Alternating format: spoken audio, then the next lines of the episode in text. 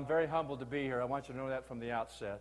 I looked at the lineup of these speakers here and I thought, what am I doing here? There are men and women who are much better communicators than I, but I am humbled by the invitation. Thank you, President Graves, for extending that my way. And it's a joy for Sue to be here with me as well. And I'm honored to be here too because preaching holiness is my passion. For 30 years, I have been honored to preach the full gospel of our Lord and Savior Jesus Christ. Not only that He forgives us of the guilt of the sins that we've committed, but He is also able to break the power of sin in our lives. And uh, it's not just a doctrine to me, it is my passion. And it took me a while to figure out uh, how to translate that. You know, that's the big challenge as a pastor. And uh, of course, you've got to live it, you've got to believe in it, it's got to be part of you. It took me a few years as a pastor to figure this out, though I was preaching holiness, but I wasn't necessarily having that demonstrated in the in the leadership of our church. And I woke up one day and realized I had half of my board that really, I wasn't sure they believed in holiness. That's a scary moment when you're a pastor of a Nazarene church and you realize that. And uh, God began to frame in my mind uh, his strategy. It's involved a lot of things, but one of the most strategic things that God led me to do, and I just opened this up uh, today before we get into the Word, just to share this with you if you're a pastor here. Uh, in addition to preparing people for membership, we also lead them in the experience of entire sanctification. And I have a class, just like our membership class. In fact, that's why I was late to the Holiness Summit. Because last Sunday, I was teaching my Living Life to the Max class, leading a group of people into the experience of entire sanctification. Every time I teach this class, without exception, I'll have at least two thirds of the people in that class make that commitment that day. And so, consistently, having that month in and month out, those people rising up into leadership, and now I've got every single board member who is on the same page, and we're moving forward. And that's what God has called us to be. That is our distinctive. It's not our cardinal doctrine, but it is our distinctive. It's our part to play in the body of Christ. When God's calling His church to holiness, He's going to raise up the Church of the Nazarene and other holiness churches like us. And so I'm honored to be here to share that with you. The, the passage I'd like us to look at, just one verse today, is in Matthew chapter 5, verse 48. This message uh, comes from a series I just finished up at Grove City called Red Letters. And we're looking at the hard sayings of Jesus. And as I preached this message to our people about a month ago, I, the Holy Spirit said, This is what I want you to proclaim at the Holiness Summit. So I'm doing this out of obedience to the Holy Spirit, and I trust that He will honor His word today. Matthew 5, verse 48. You got the words on the screen? Let's just, let's just say them together. Be perfect, therefore as your heavenly Father is perfect. Now, has anybody else ever stumbled over that verse? Let me see your hand. Okay, if, if your neighbor didn't raise their hand, they need to be the first at the altar today because they just lied. That is a tough one. I mean, what does Jesus mean by this command? Is he really serious that we can be perfect like our heavenly Father is perfect? In my research, I've discovered different, different kind of uh, reads on this, and some trying to water down possibly the command of Jesus, that high calling to perfection, have indicated, well, this really wasn't what Jesus said. Jesus really didn't say these words. This was an overzealous scribe that uh, kind of took what Jesus said to the next level. And that's really what we need to understand this as, not as his specific words. Others will say, well, what Jesus is talking about is an ideal to aim for, to shoot for. We'll never arrive at that perfection here in this life, but Jesus is trying to challenge us and call us to that level of perfection. Well, I don't know about you, but both of those were not very satisfying to me. So I kept digging. That's what we do, right? We keep digging until God reveals to us what His plan and purpose and His will is. So I've, I've found some clues. Before we look at these clues together, let me clarify what Jesus does not mean by this verse be perfect as your heavenly Father is perfect. In his sermon, great sermon, classic sermon on Christian perfection, John Wesley endeavors to show in what sense Christians are not perfect. I just want to touch on them very quickly. First of all, we are not perfect in knowledge. Only God is all knowing. We will never know and understand. In fact, understanding is not a requirement for walking in holiness, it is obedience and devotion to God. We will never be perfectly knowing in all aspects of this. He also points out, Wesley does, that we, uh, Christian perfection is not freedom, uh, perfection from mistakes. Now, we learned last night from Dr. Bowling, even a very holy man, he made a mistake. Put the basket in the wrong ball in the wrong basket, okay? It happens to all of us. We all make mistakes from time to time. It's going to happen. Third, Christian perfection is not being perfect from infirmities. By infirmities, Wesley not only means sickness and disease, but also cultural, genetic disorders. Those transcend the holiness experience in our lives. But you know, God even is so holy, He can use even those things to accomplish His will and purpose in our lives. But finally, Christians will never be free from temptation. Uh, when I preached this in my congregation, I just had a, a, a conversation with one of our members. He's in his 70s, he's been serving the Lord for over 50 years. I said, Don, do you still get tempted? He said, Oh, Pastor, every day. I said, You're kidding me. Why? You think after 50 some years, the devil just kind of let up on you and let you, but he doesn't. To be human is to be tempted. We will always be tempted. Well, John Wesley addresses these with us, but in what sense then are we made perfect? Let's dig into this verse that Jesus articulates for us here in this Sermon on the Mount. First clue is buried in the very term Jesus uses. Write this in. Perfect refers to the original word. The original word here in the Greek is translated perfect is teleos.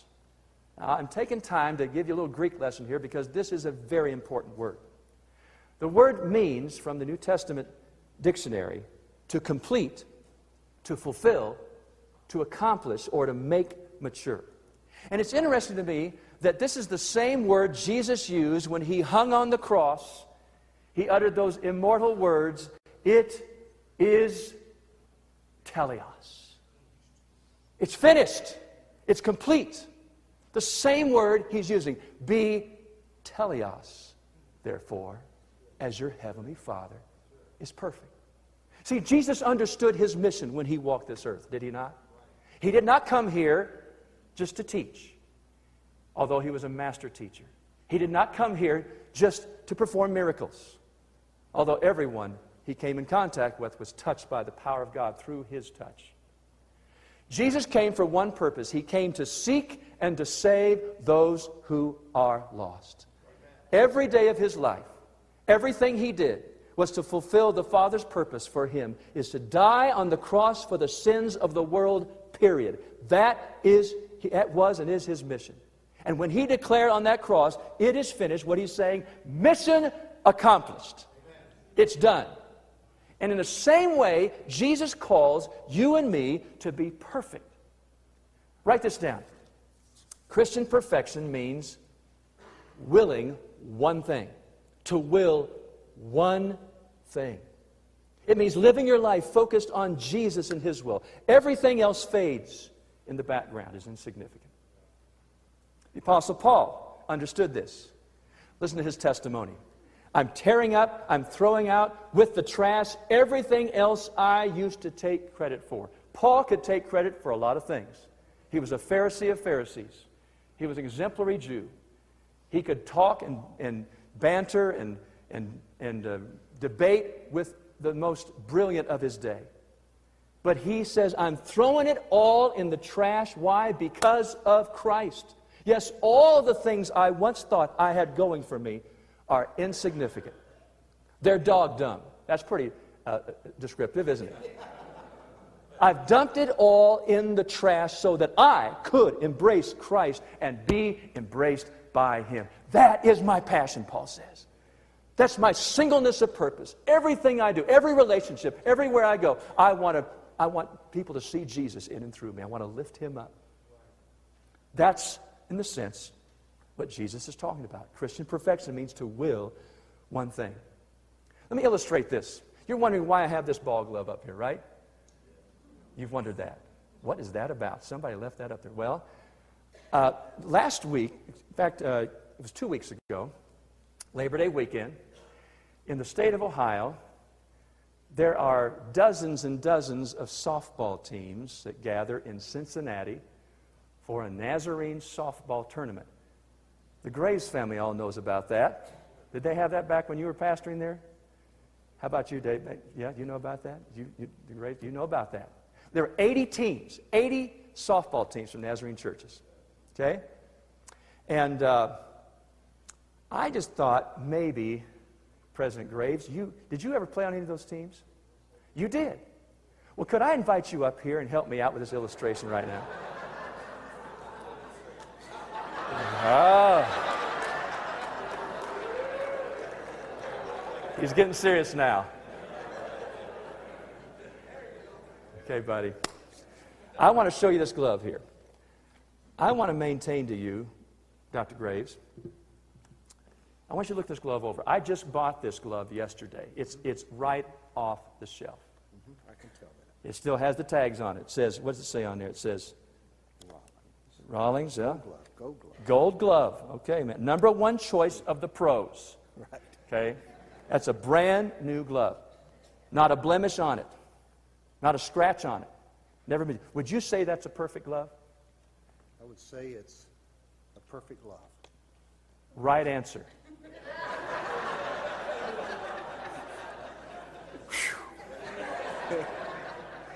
Well, I want to tell you something.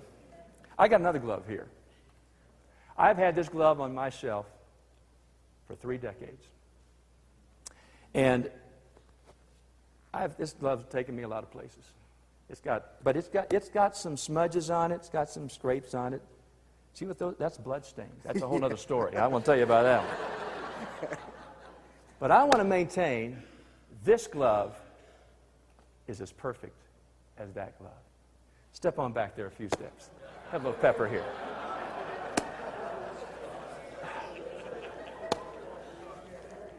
Hey, hey. Hey, all right. A little pepper there. One more time. All right. Hey, give Dr. Graves a hand. Thank you, buddy. All right. You see, what I'm maintaining is would you pay top dollar for this glove in the store? No, you wouldn't. But I want to tell you, this glove is perfect because it is fulfilling its created purpose. And Jesus says, Be perfect, therefore, as your heavenly Father is perfect. Perfection means to will one thing. Write this in. Write this in.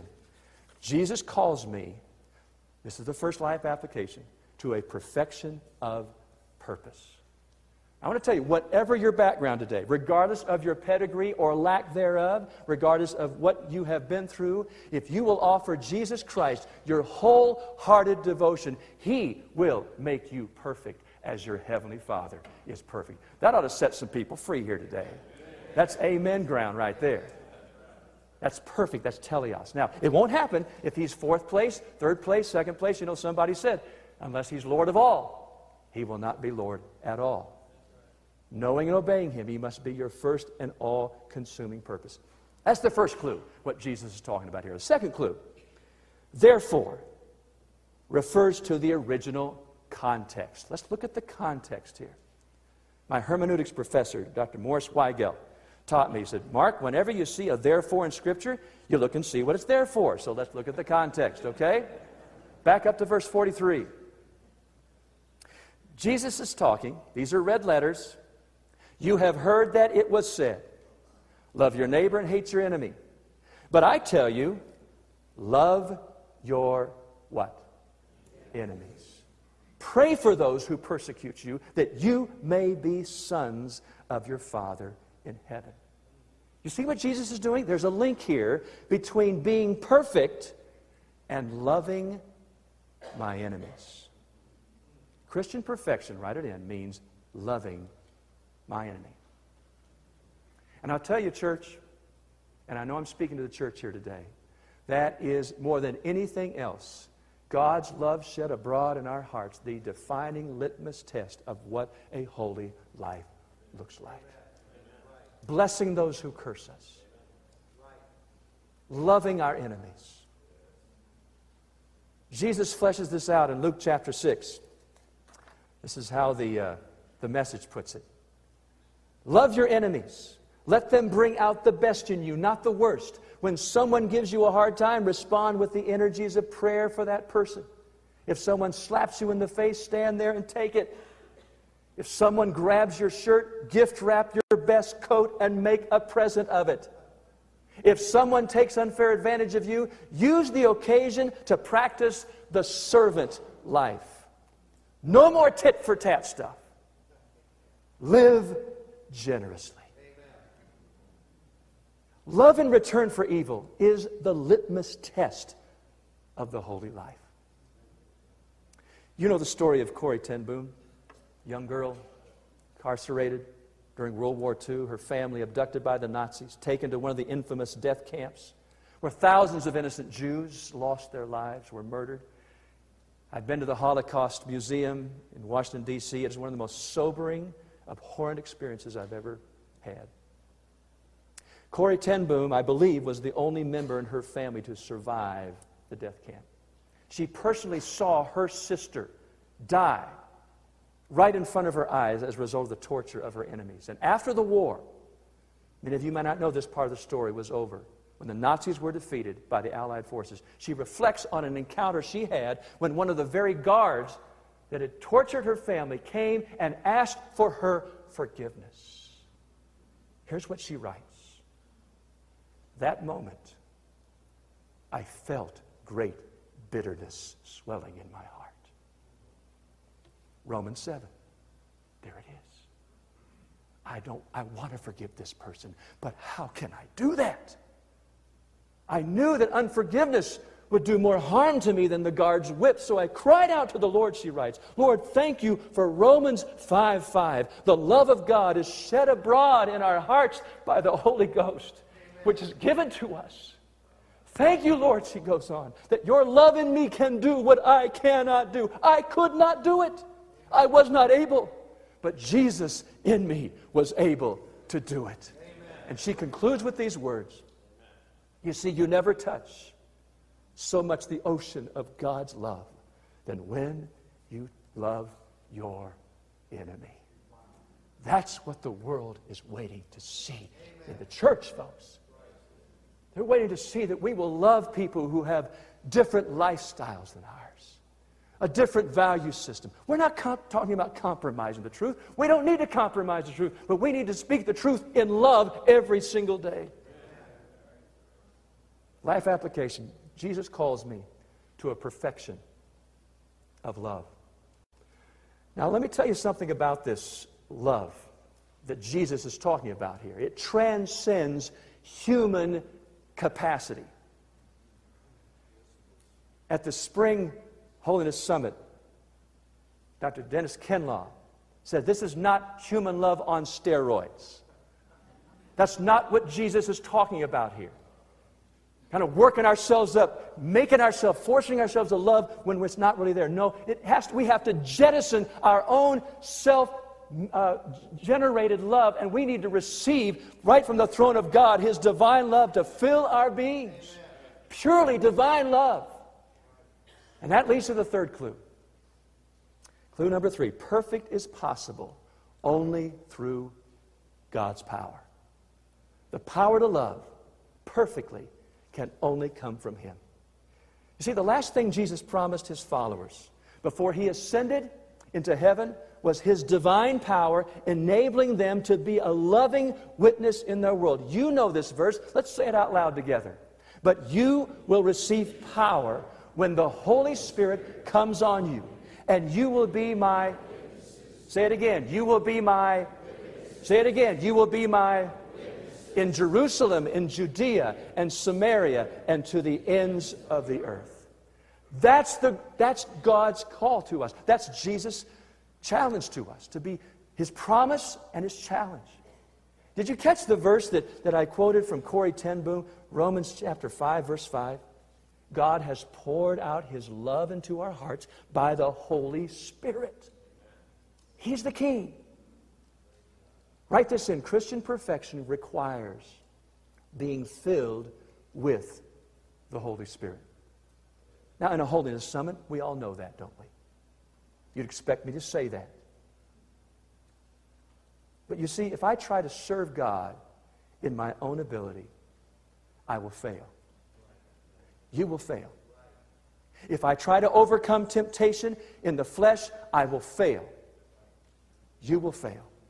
If I try to serve and love my enemies in my own ability, I will fail every time because if I try to love others in my own power, it will not work. It is not by force nor by strength, but by my Spirit, says the Lord. And the good news that Jesus promised is that He would give His Holy Spirit to all who place their trust in Him. Listen to these red letters in John 14. I will ask the Father, He will give you another counselor who will never leave you. I like that part. He is the Holy Spirit who leads into all truth. You see, the moment we accept Jesus Christ as our Savior, his Spirit comes and takes up residence in our lives. But here's the challenge of Christian perfection the Holy Spirit will never force His way where He is not invited. My father told me something once. Gene Fuller, some of you know him, former president of this uh, Board of Trustees here many years ago. He said, Mark, you know, I was reading the other day and, and it came to me that all the images of the Holy Spirit, the symbols of the Holy Spirit in the Bible fire, wind, water, oil did you notice they all take the path of least resistance? Isn't that interesting? The Holy Spirit is the most sensitive of the Godhead. He will only go where he is invited. That's why the scriptures say, do not grieve the Holy Spirit. Don't put out the Spirit's fire. See, he may be resident in your life, but he cannot be president until he has complete control of everything that you are. And this is where many followers of Christ become defeated. We try to live in our own ability. Let me illustrate it this way. Let's say this glove is your life. It's designed and made to catch balls. So let's see how this glove does catching this ball. You ready?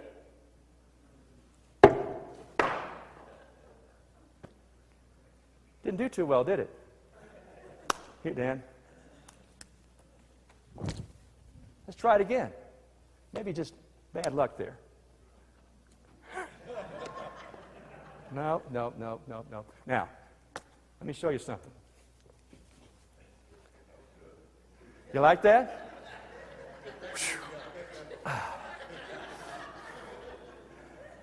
Let's say this hand represents the Spirit of God.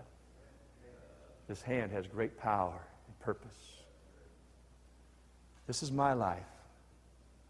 My life is powerless. It's designed. This is what I'm made to do. This glove loves to catch balls. It's designed to catch. Its passion is to catch balls, but it is utterly helpless to do that until this glove is filled with the hand and the power of God Almighty. Now, you say this illustration breaks down because, you know, this glove doesn't have a will. That's right. You have a will. I have a will. That's what makes it even more challenging. We've got to die out to that. And every moment of every day, let Him take control. And here's the best part. Here's the best part. I love this. This gets me blessed every time I, I talk about this. I want to maintain to you today that this glove, even though Dr. Graves, he did a pretty good job with that. This glove is perfect. This glove is even more perfect. You know why? Every ball player will tell you a glove really isn't a glove until you break that thing in, right? Oh, stiff. And God has to break us in. Come on, help me out now. He's got to bend us, He's got to beat on us, He's got to twist us and roll us. And you know what? He uses all the things in our lives. All the things we like to say, God, that hadn't happened, I could sure. No, he's, God doesn't waste anything. Aren't you glad for that?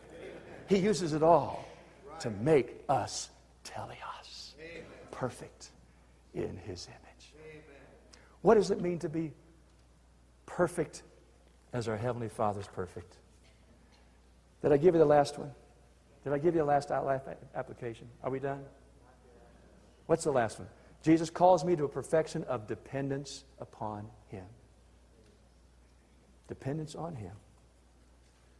So, what it means, finally, is Jesus says, You can be perfect as your Heavenly Father's perfect. Wow.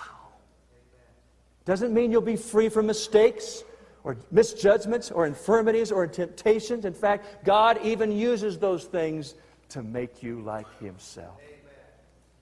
Doesn't mean that you'll have perfect judgment. You can have all kinds of scars and tears and rips and smudges in your life and still be perfect as long as you love God with all of your heart, all of your soul, your mind, and strength. Jesus calls you to be perfect. It is a perfection of purpose as you daily focus on Him. It's a perfection of love that brings out the best in you when the world puts the worst on you. I remember, Dr. Deal, you saying several years ago, you know, uh, what comes out of you when life puts a squeeze on? And whatever we're filled with, when, when life puts a squeeze on, that's what's going to come out. I want to be so filled with Him that when, when the world puts it on me, when my enemies surround me, when all hell's break, breaking loose around me, it'll be His Spirit and His love. Just, just like a crushed grape, the sweetness of that grape will flow out for His glory. Perfection of dependence upon His Spirit. I asked the Holy Spirit how He wanted me to close this today. And He took me back to last April. Of course, being from Ohio, I was right there in the backyard of the East Summit. And it was a great time at uh, Ohio Christian University. One of the speakers, they were all great, all wonderful. But you're going to hear one of them right after, later on, Reverend Tom Hermiz. I mean, what a great master preacher.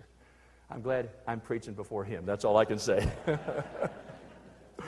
but Dennis Kinlaw also spoke. Dr. Dennis Kinlaw is one of my heroes, as I know he is many of you. Very frail man. Don't know how many more times we're going to get to hear Dr. Kinlaw preach. They set a, set a, a chair up there, and he just kind of propped up on that stool and put a mic here. And I thought, is, this, is he going to pass out before he's done for the evening, you know?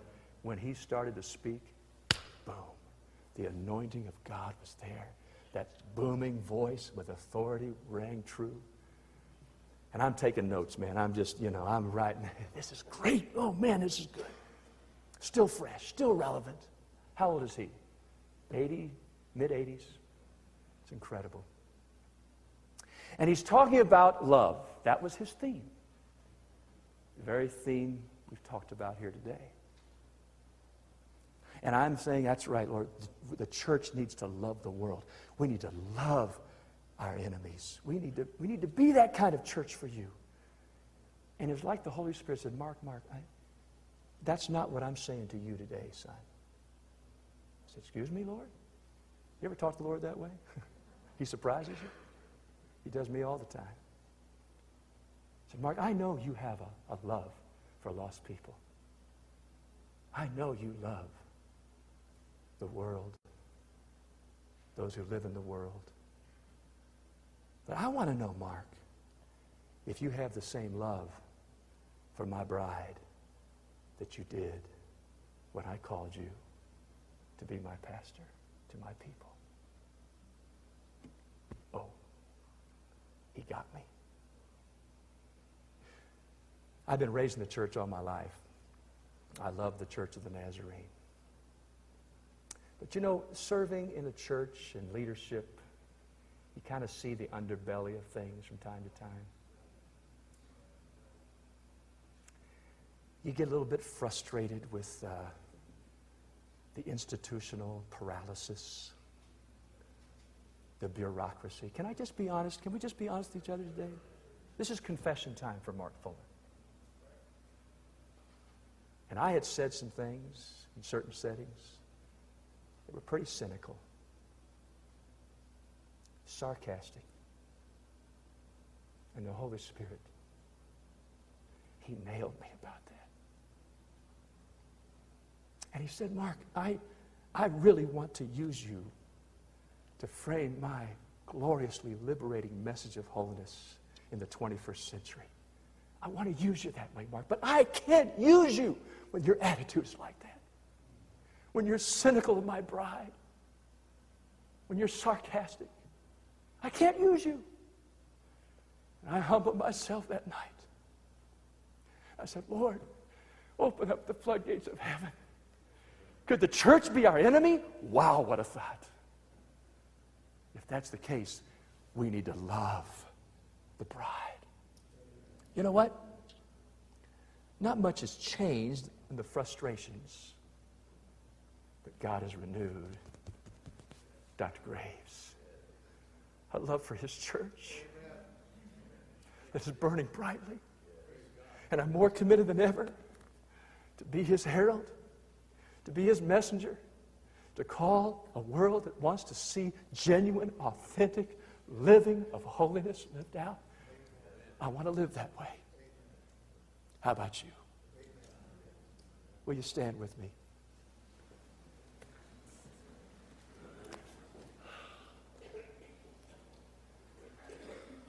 Pray with me, would you? Holy Spirit, you are here. You've been here all the way along. Thank you for being faithful to us. Thank you for this message, Lord, of perfection. Yes, we can't be perfect as you are perfect, fulfilling the purpose that you have for us. Lord, I pray that that is a liberating truth for some people here today. You've taken that heaviness of, of never measuring up right off of their shoulders that is not up to you. Faithful is he who calls you, and he will do it. Do it, Lord, for some people today. Lord, there's others of us. Maybe our love has grown a little cold. Maybe somebody else here has become a little cynical, sarcastic. And I'm just asking you, Holy Spirit, to do your work like you did on me. But Lord, I'm a happy pastor. I'm so blessed and humbled that you would use me. Use us all, Lord. Make us sweet people. Make us humble people. Break down any last vestige of pride that would raise its ugly head, oh God. And fill us with your holy love. Oh, that's what I pray for. I pray for a baptism of your holy love. Lord, this message you have entrusted to us is tailor made for this generation. Tailor made for them. And it breaks my heart when I see them in droves leaving the church. They just aren't seeing the connection. Help us as leaders, help us as pastors, as teachers to help them make the connection. To not just speak the words of Jesus, but see the life of Jesus lived out every day. Loving our enemies, not judging Forgive us for our prejudice and pride, Lord. I just pray, Holy Spirit, that you would apply this message to everyone here. I'm going to ask Alan to come and lead us in that song.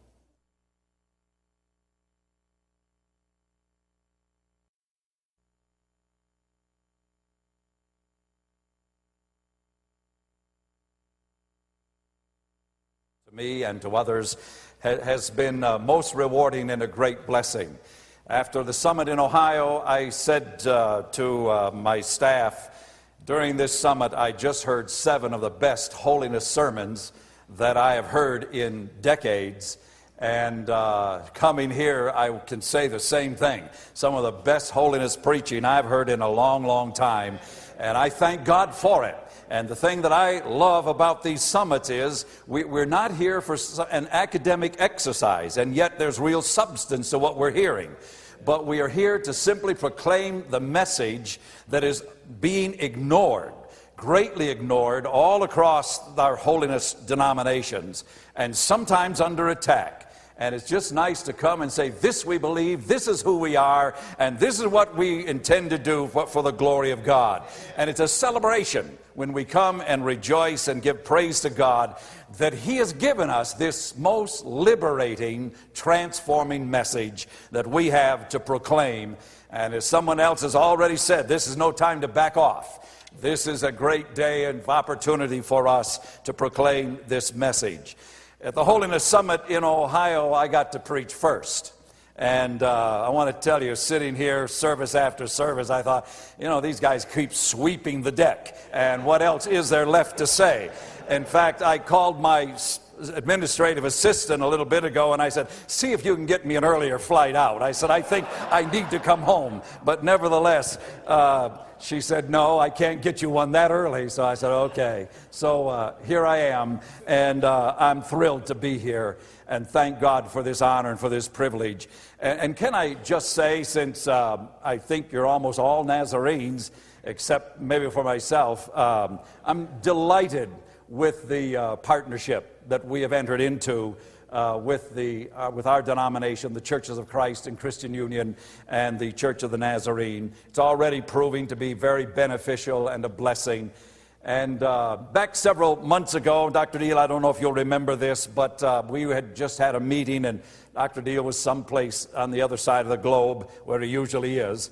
And um, he sent me an email with some comments about it, and then he made this comment. He said, I'm finding that overseas and outside the United States, I'm finding the, the best response and the greatest response to the holiness message. And I sent back an email and I said, That's true, and I found that to be true. But I'm going to preach this doctrine until I die, as long as God gives me the strength and grace to do it. And he fired back an email and he said, And so will I. And so uh, thank God for the opportunity to once again articulate this, this great message. If you have your Bibles, I'd like for you to turn with me to the book of Acts and chapter 1 for our scripture reading. Acts chapter 1. And I want to begin reading at verse 1. Will you stand for the reading of God's Word? In my former book, Theophilus, I wrote about all that Jesus began to do and to teach until the day he was taken up to heaven, after giving instructions through the Holy Spirit to the apostles he had chosen. After his suffering, he showed himself to these men and gave many convincing proofs that he was alive. He appeared to them over a period of 40 days and spoke about the kingdom of God.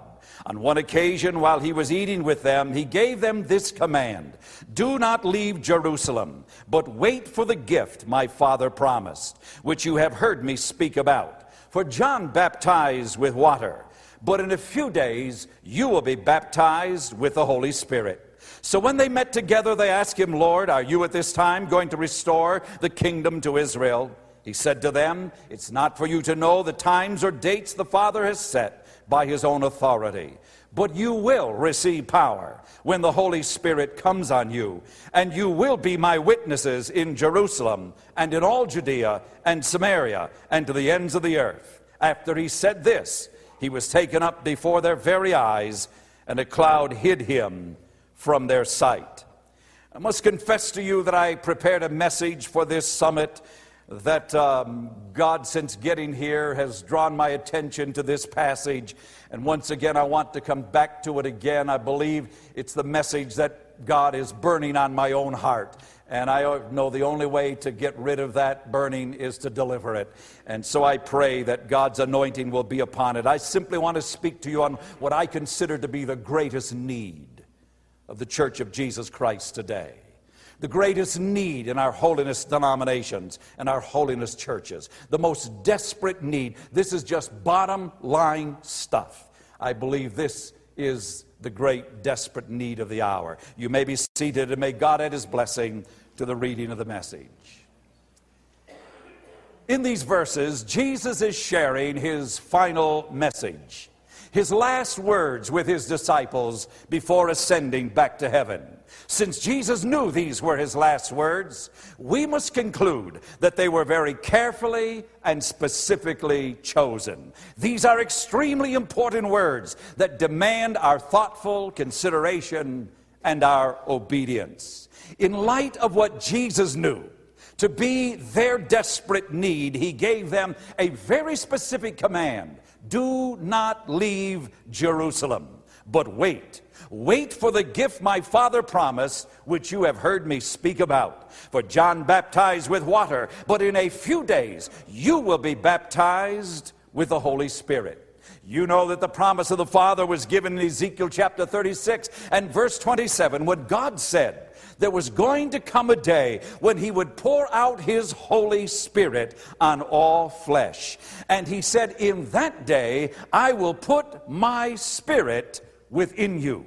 Not simply coming upon us from time to time for some momentous occasion, but that the day would come when we could enjoy the constant, the continual, indwelling presence of the Holy Spirit. And now, as Jesus is about to leave this earth, and ascend back to the right hand of the Father, he looks at his disciples and he uses a word that we would rarely hear in a church growth seminar. He uses the word wait. Just wait. When would you ever hear that around the church? and especially in a church growth seminar. And what he was saying to them in so many words don't even think about going out and doing ministry. Don't even think about going out and raising the dead and healing the sick and trying to cast out demons. Don't even think about going out and preaching the resurrection of Jesus Christ because you're not ready. Not ready? I mean, these men had been with Jesus for three years on on the job training. They had listened to almost every sermon he ever preached. They had observed almost every miracle he'd ever performed. They had had the opportunity to ask him scores and scores of questions as they walked the dusty trails of Galilee. And now, after three years, as he's about to leave, Jesus looks at them and in so many words, he is saying, You're not ready, not yet. Not until you receive the promise of the Father, which is the gift of the Holy Spirit. Because Jesus knew that this was their desperate need, and it was absolutely essential that if the church was to survive and thrive, these men, the leaders had to empty themselves of their own agendas, of their own self centered ambitions and desires, and they must be filled with the Holy Spirit. Today we have all kinds of meetings when we try to evaluate the church where we've been, where we are, and where we're going, where we want to go. And those are always very important exercises. But sometimes we come to the conclusion that what we really need in the church today is better organizational structure. And if we could just get our structure together, and if we could get a good, pithy vision statement, to use an O'Reilly word, and if we could, we could just get our goals and our ambitions, our dreams, if we could just get this all down on paper and put it together in a good business plan quotes in a good business plan that the mega corporation world would be proud of and proud to behold. If we could just put that together, we could really do something for God. And you know, after having spent decades of my life in administrative work, I understand the value, the validity, the importance of good organizational structure. I understand the motivation of goals and of having the, a game plan and a vision statement. I understand that. That has its place and it's very important. But I believe I'm sent of God to simply say to you today God does not move on structures, and God does not move on game plans, and God does not move on vision statements. His Spirit might inspire them in our heart. But when God moves, He moves on and in and through people, which leads me to say, I am convinced it isn't another seminar planning session we need as as important as that is, but what we desperately need is to empty ourselves, a great kenosis, that we might experience a great infilling and be filled with the Spirit of God. Sometimes we look at the church and we say, you know, if we just had more talent, better personnel, a more highly trained, sophisticated leadership team, we could really do something for God. And I value training and I admire talent. In fact, sometimes I, I, get in some places where they don't have much of either one. And I want to tell you, you really kind of miss it. I, I remember, I, I, remember going in to hold a, a meeting in a church, and the, uh, the ladies playing the piano and the organ. That, that's an organ over there, in case you've forgotten what an organ is. But anyway, I heard one this morning. That was amazing. First time in months I've heard an organ. But anyway, they had a piano and organ, and they were playing both of them. Both of these dear ladies were now in their 80s. And I admired them for their willingness to continue using their gifts. The problem was, the lady who was playing the piano was nearly blind, and she could only play by note. And the lady that was playing the organ was nearly deaf, and she could only play by ear. Here I am in the middle of the platform, the piano and organ on either side. Every song we sang that week except one, the piano and the organ were in two different keys. It was painful. I mean, it was hard on my ears. One time in that meeting, I think they got in the same key. And would you believe it? The piano and organ were so far out of tune with each other that it still hurt your ears. And, and that was the same church where the pastor had been in this terrible automobile accident, and it left him with some kind of an injury that when he would sweat, he would only sweat on half of his face. Now, this is true. And I, it was hot, no air conditioning. You missed that too, I can tell you. No air conditioning in the church. And as he would lead the service, sweat would just roll off one side of his face, and the other side would be completely dry. And it was an interesting study for me, uh, trying to endure the pain of the music. But nevertheless, one night he got to crying, and tears only came out of one eye. And I thought, that's amazing. One night he blew his nose. No, no. I did not look. I did not look. I did not care whether both sides were working or not. And if that wasn't enough, I got up one night to play my trumpet for the offertory. And as I was coming near the end of the song, a woman in the back of the church with flaming red hair, very disheveled in her appearance, a brown bag sack in her hand with spirits on the inside, and they were not holy spirits, came staggering up the aisle. As I finished the song, she leaned over the altar and handed me a dollar bill. And she said, Boy, that was beautiful. I want to give you a dollar. And I got embarrassed. I mean, I, I had never experienced that before in my life.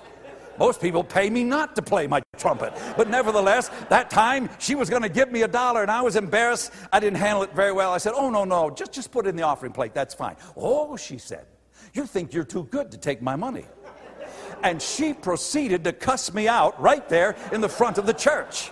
I turned to the pastor. I said, Man, she's all yours. And I looked, and he was now sweating on both sides of his face. Well, it looked like that anyway.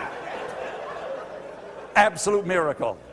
Oh, I get some places where there's not much talent and not much training, and you really kind of miss it. But all of the talent and all of the training in the world will never take the place the, of the anointing. It will never take the place of the power of the Holy Spirit.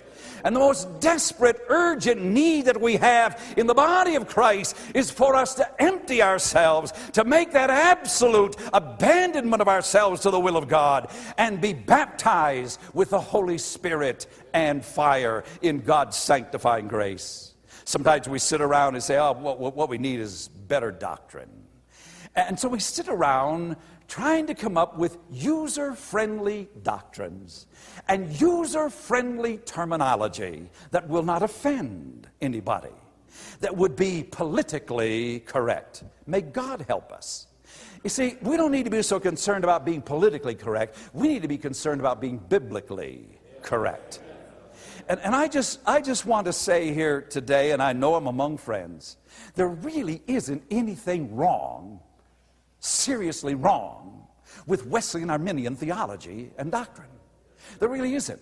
Like many of you, I've had the opportunity of studying most of the great systematic theologies.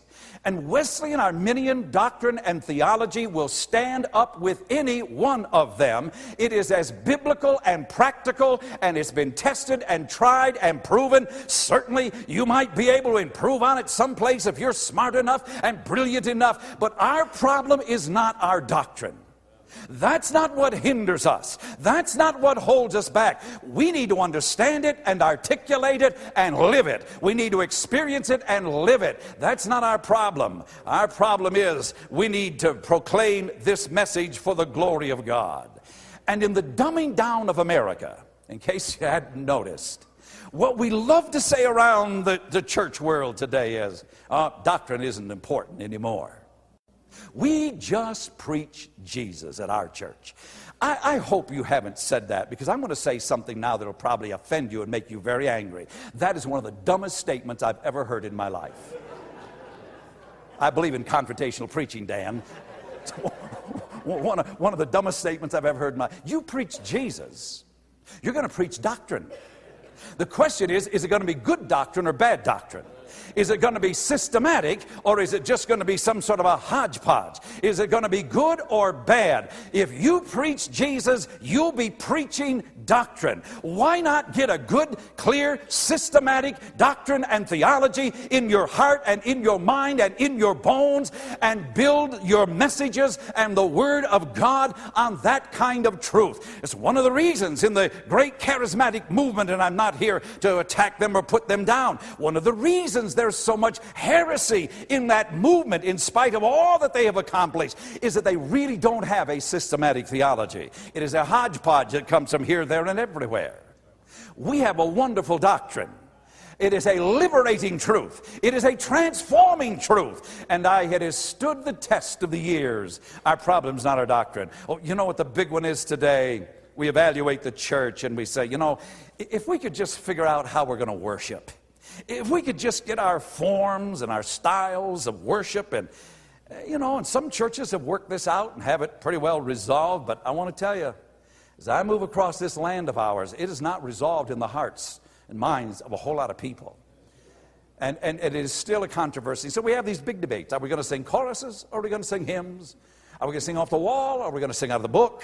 Are we going to be casual? Are we going to get rid of the pulpits? Or are we going to, you know, are we going to wear sports shirts? Or are we going to be old fashioned and wear a tie? And, you know, just, we have these, these big debates over all of this today. You know, here, here's, here's what I want to say just a couple little things. You know, people my age bracket, we need to be more flexible. We, we really do. We need to make certain that our attitude is not carnal, but that it's more Christ like and Christian. And we need to maintain flexibility the older we get. And some of those younger people, they really need to be exposed to the substance and the great truth and doctrine in some of those great hymns. They will love them if they have an opportunity to experience them. So, there, I guess you know where I am on that. I'm in that older group, trying to be more flexible. And I think that uh, LMA and I, we made up our minds one day standing in church in, in, in one of the most outrageous services we'd ever been. It was not in the United States, it was down in Mexico. We were down there, and I mean to tell you, it was wild. And it was so loud we had headaches. And I said to LMA, I will not allow this to take away my joy. I will not allow this. I will not allow this to destroy my worship of the Lord. And we will be flexible. We'll put plugs in our ears if we have to. But we are going to experience the joy of the Lord. And we'll not allow anything that man can do to us to take away our joy, the joy of the Lord, which is indeed our strength. And I, I just think that, um, you know, I'll just make this, this one cautionary word. I, I have the fear, maybe not in our churches, but I have the fear in some churches. We worship our worship. The Great Welsh Revival in 1904, it was called the Singing Revival. And they, it was an incredible thing. It was a time they'd come and they'd sing and God would move. But after a while, their singing became the end in itself instead of a means to an end. And most church historians will tell you they sang themselves out of revival. Well, that's just a few little thoughts on that, but here's what I really want to say. All of these things are important. They all deserve our time and our attention. They all have their place. But my concern is it seems to me that the most desperate, urgent need in the body of Christ is the one that's getting the least amount of attention. And it's the one that we desperately need to be presenting to our people that they might know the fullness of the Spirit in God's sanctifying grace. Well, they, they obeyed the command of Christ. They stayed in Jerusalem in an upper room in constant prayer. Now, think about this. Had they grown impatient and failed to be obedient, they would have never received the gift of the Holy Spirit. And without the Holy Spirit, the church would not have existed. There is no substitute for obedience. There is no personal Pentecost without obedience. There is no entire sanctification without complete obedience to the known will of God. And that would lead me to say, even to this splendid congregation, are you walking in all the light? Are you walking in the light that God's Spirit has given to you? So important that we do. We sign our own spiritual death warrant when we fail to obey that divine command to wait before God in a great self emptying until we have been filled with the Holy Spirit. Our failure to continue moving aggressively in this area is one of the reasons we have so many sterile, barren, fruitless Christians in our churches. I believe it's one of the reasons more pastors are getting voted out of their churches than ever before. I believe it's one of the reasons that such a low, low percentage pay their tithe. I believe it's one of the reasons that we have fewer and fewer at time going into the ministry and responding to the call to world missions. And I think the whole church is vitally important that we come back to this message. I'm convinced it is the most desperate need. It's one of the reasons we have so many churches, even in our holiness denominations, that are absolutely dead. They are out of business. They just maybe don't know it yet and are not willing to admit it. I get in some places when we used to sit on the platform, I'd look at those people and I'd say, Lord, whatever it is that these folks have, if it's catching, I hope you'll inoculate me because I sure don't want it. Looks like death, acts like death, smells like death, and it absolutely is dead. And I want nothing to do with it. But oh, may God help us. I think it was D.L. Moody who said, You might as well try to see without eyes and hear without ears or breathe without lungs as to attempt to live the Christian life without the Holy Spirit. And we've heard that articulated so clearly and powerfully here today and yesterday through the anointing of God's Spirit. And so these people secluded themselves. They got away from all distractions and they really got focused and they waited. Hard for us to do in this day and age of instance. But they did not want to settle for some kind of a weak substitute. And sometimes it seems to me we've settled for substitute for the Holy Spirit. I think there was a time maybe in our history when we substituted legalism for the Holy Spirit. And we thought if you looked a certain way and didn't go to certain places, then you were holy. And we found out that that was not always the case. And then I think there may be times when we substitute emotionalism for the Holy Spirit. And we think the more noise and the more demonstration that there is. You remember we used to get in those services where if the preacher didn't get to preach, that was something to be celebrated. That was a great moment because the preacher didn't get to preach. And what happened is, after a while, we learned how to manipulate that. We have become masters at manipulating the mood of the congregation. We can do it with our voice. We can do it with our sound system. We can do it with the lights. We can do it in so many different ways. And we have learned through emotion to manipulate people.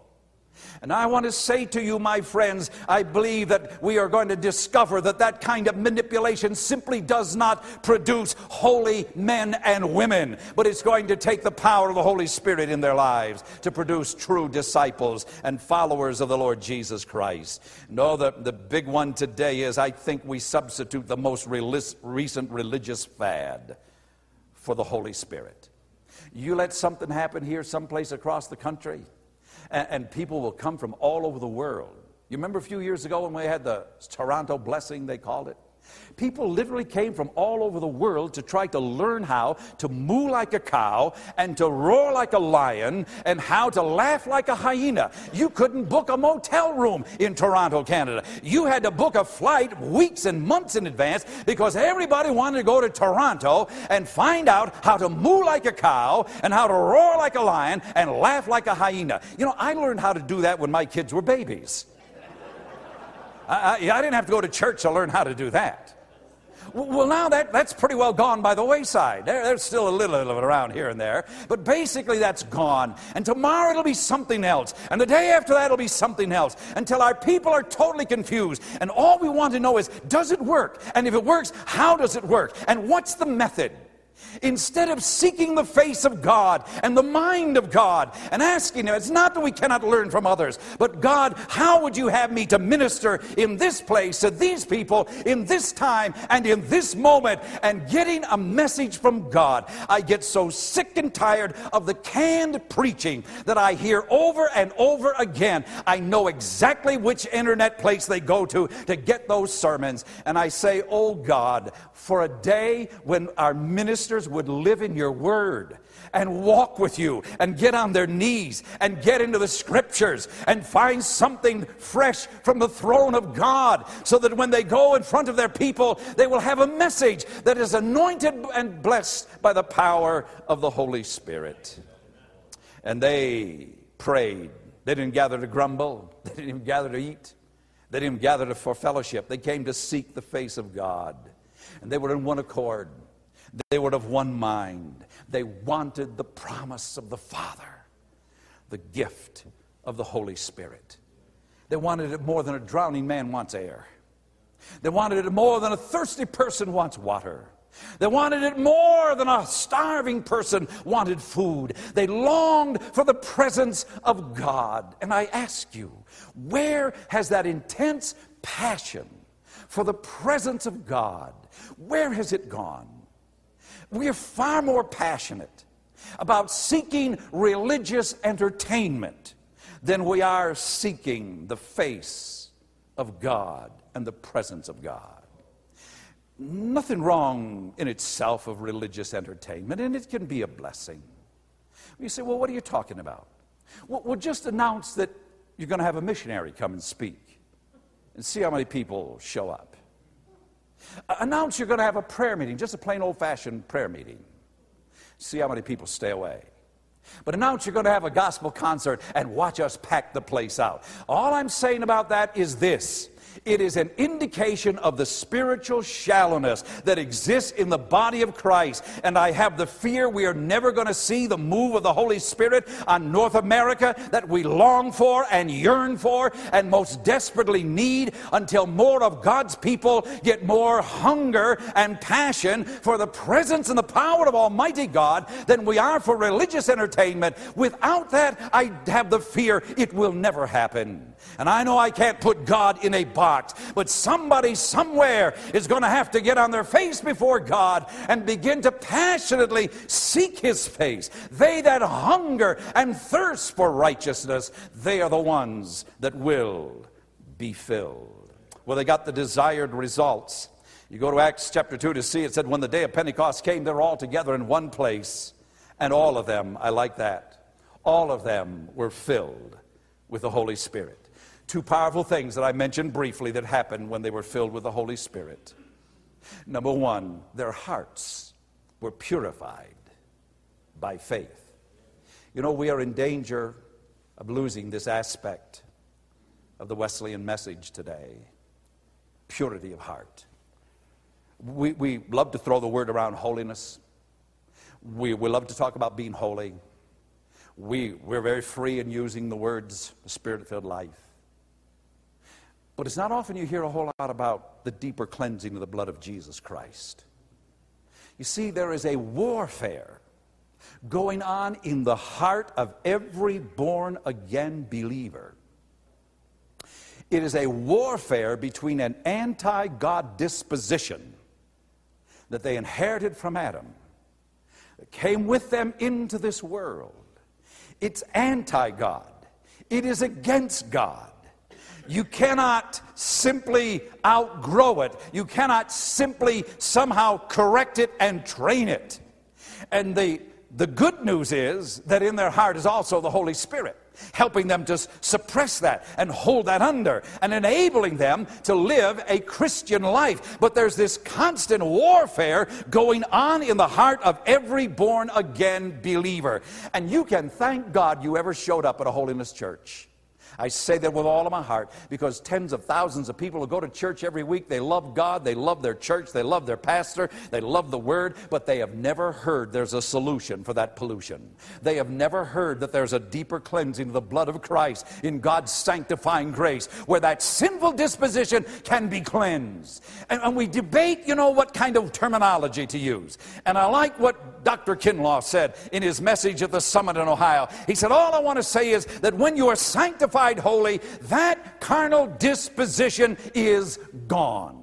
I don't know any better way to say it than that. But there is a cleansing where you can be set free from that carnal disposition and can have a heart that's clean and pure with pure motives and pure intentions and begin to grow and progress in holiness and become more and more like Jesus. Peter testified about that in chapter 15 when he talked about the fact that God gave the Holy Spirit to the Gentiles just as he had to the Jews, and you remember what he said God put no difference between us and them, purifying their hearts by faith. You could have a pure heart. Jesus said, Blessed are the pure in heart for they shall see God. The psalmist said, Who shall ascend unto the hill of the Lord? He who has clean hands and a pure heart. And you can have a heart that is clean and pure through the blood of Jesus Christ and the power of God's Holy Spirit.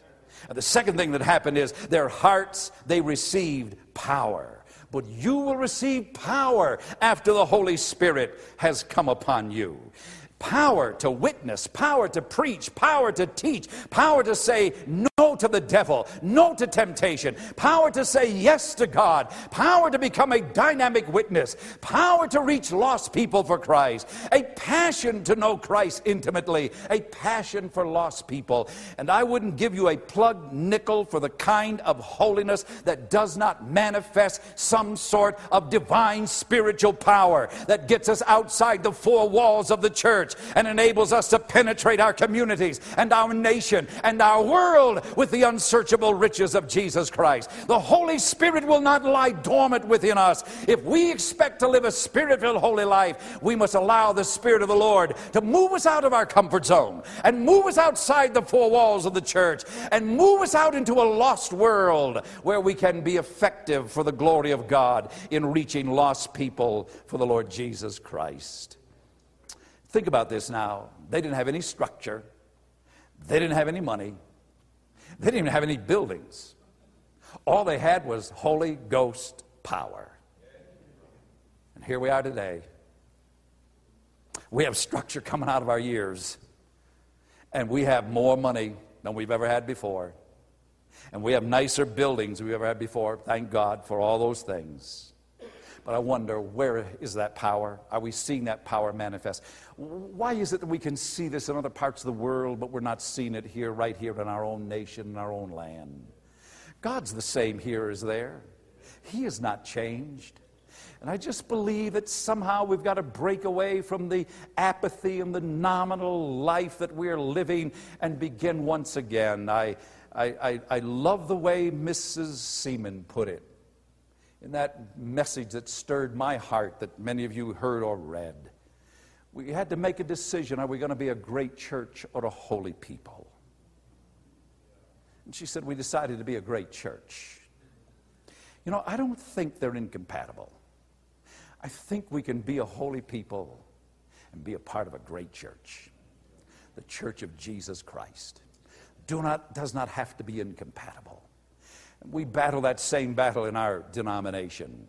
And uh, my prayer is that God will help us above all else to be holy men and women, living dynamic lives, fruitful lives that will see men and women coming to Christ.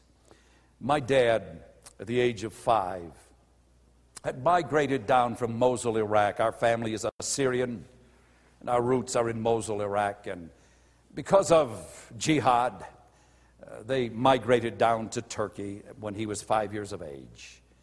And the Kurdish Muslims came down into Turkey on that jihad. Our family was Christian. Originally, had been Assyrian Orthodox and then had been led to the Lord by missionaries into a personal relationship with Christ. And they invaded that village where he was living with his parents and grandparents and family. And there was a horrible conflict that took place. And by the dawn of the next morning, every adult male in the village had been killed. And then the fun and games started. All in the name of jihad, all in the name of Allah. They raped the women. My dad at five watched those soldiers take his cousins, little babies, twirl them by their heels, and bash their heads against stone walls all in the name of jihad. He watched them as he threw some of his cousins in the air, caught them on their bayoneted rifles, and ripped them apart, looted and plundered the homes. He heard the screams of the women as they were brutalized, beaten, and raped. And then they lined the women up and they said, If you renounce your faith in Jesus, we'll let you live. And if you refuse, we're going to kill you. And we're going to take your kids and we're going to raise them in the Muslim religion. My grandmother looked down the barrel of that bayoneted rifle in the eyes of that Muslim soldier holding the hand of her five year old son and her four year old daughter and said, Kill me if you must. Take my son and my daughter, love them, and take care of them. But I cannot. I will not. I will not renounce my faith in Jesus Christ. He is my Savior. You know, there are some things worth dying for. And if you don't have a faith and a commitment to Jesus Christ that's worth dying for, then you need to get on your knees and find one that will make it worth it to you. And they lined those women up, marched them out of town, shot them down, buried them in shallow graves. A Muslim soldier picked my dad up off the street, took him home, and from five until nine and a half, he was just kicked around from one Muslim family to another and raised in the Muslim religion. Nine and a half, an uncle found him. It was a miracle that he ever found him, kidnapped him, smuggled him out of the country, sent him to the United States. And as a young teen immigrant boy growing up in Pittsburgh, Pennsylvania, he was a ticking time bomb filled with rage and hatred and revenge in his heart. He lived for the day when he could get back to Turkey and find those people that had massacred his family and get revenge. And he had this trigger temper, and the kids at school made fun of him because he had this terrible, heavy accent. And he was exploding, and you can't treat any little boy that way and, and, and not turn him into a ticking time bomb. But in the wonderful providence of God, God put him right next door to a Sunday school teacher, Mr. and Mrs. Hood, in a little primitive Methodist church. And they got him into church, and at 15, he found Christ as his Savior. The blood of the martyrs, cries out to God in heaven. All those prayers my grandmother prayed, I think they were now being answered. I don't know, we don't know what happened to his sister. But we know what happened to him. From 15 to 17, he struggled and he wrestled, had very little help, very little guidance, trying to live a Christian life, but struggling with these emotions and that bitterness and that hatred, knowing it wasn't right and praying over it and seeking God. And at 17 years of age, he heard the first sermon he had ever heard in his life on perfect love, on a second work of grace. It was a message, Dr. Mark, it's like what we heard this morning loving God with all of your heart, your neighbor as yourself, and yes, even your enemies. Muslims, in his case. And he said, I sat there as 17 in everybody's mission in downtown Pittsburgh, Pennsylvania, and listened to that message, first one he'd ever heard. And he said, Lord, this is exactly what I need. And he hit the altar that night. The last time I visited my dad, had no idea. It'd be my last conversation with him. He was 86 and in failing health, but he just preached the day before for my brother in Columbus, Ohio. And I was on my way back from a meeting and back to Indiana and stopped to, to see my mom and dad. And I was about to leave. I'll never forget this, as long as I live. He said, Son, before you leave, if you have time, I'd just like to share my testimony with you one more time. I said, You know something, Dad? I'd like to hear it one more time. And he went through that story that I'd heard a thousand times.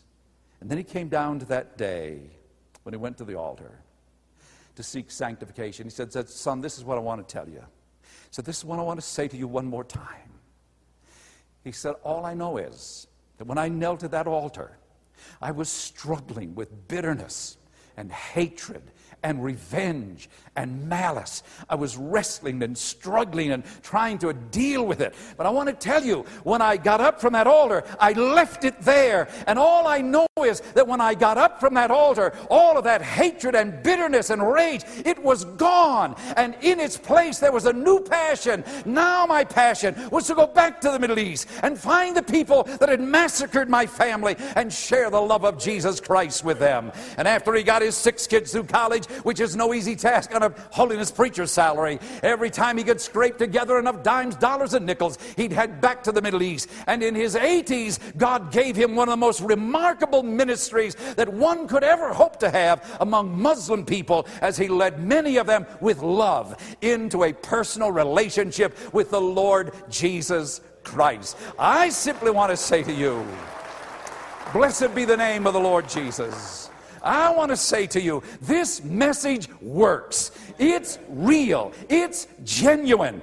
God can do more for us. I'm not putting down psychologists and psychiatrists. We need them in this day and age as never before. And some of them can be very helpful, some of them can be very harmful. Amen, Hermiz. But nevertheless, I want to say to you, God can do more at an altar prayer in some of our people's hearts than could happen on the couch for many, many visits and hundreds and hundreds of dollars. If they would be willing to surrender and abandon and say the big yes to God and let God do a work of grace, I know that sounds old fashioned, but look, I'm the oldest guy to preach this week anyway. So I, you got to understand where I'm coming from, and I believe this with all of my heart.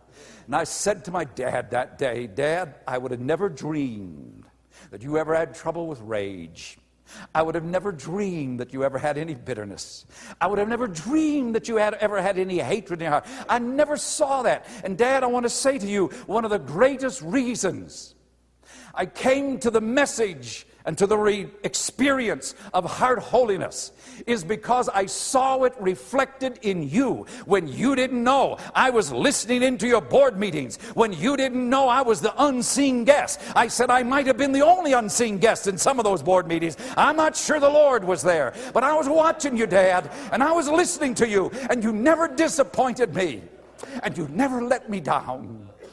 And when we criticized all those church bosses and those mean bullies in the church that were picking on you, you would never allow it in your presence. And you'd say, We need to pray for these people and we need to love them. And you taught me something, Dad. This message of holiness sometimes is better caught than taught. Thank God we can have it both ways. But I saw it in my mom and my dad and Dr. Deal, like you, I'll preach this as long as God gives me the breath and the strength because I believe it's liberating and transformative.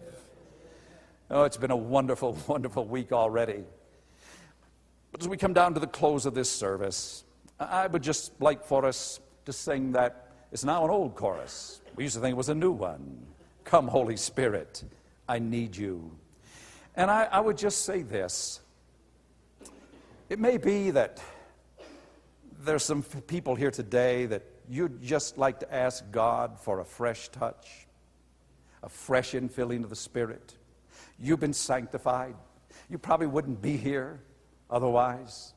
But you, and there could be someone here who is not sanctified, and this would be a one, what a wonderful place to be sanctified at a holiness summit. And that could happen this morning, could happen to you. It could be there are just some that just feel like you'd like to come and renew your vows to live it, to teach it, to preach it, to proclaim it. Whether you're a minister or a layperson, and you like to just renew that commitment and ask God for a fresh touch, a fresh infilling. One of the great things to come out of our summit in Ohio was a number of my pastors said to me, Look, we believe this but we really have neglected it. We've been preaching on all these other great themes and great subjects, but we've neglected this truth. We realize we've made a great mistake. You know, it takes a big man to admit they've made a mistake. You know, my admiration for Bill Hybels has increased a lot just because he's willing to say, I've been wrong for 35 years. It takes a big man to do that. Some of our guys said, Look, I've been wrong, and I need to proclaim this. And they hit the altar during that summit, did business with God. Now they're coming back to me and they're telling me the results. And I thank God for it. That's one reason I believe so strongly in these kinds of experiences we're having here today. Let's stand together. And as we sing this chorus, if you have a desire,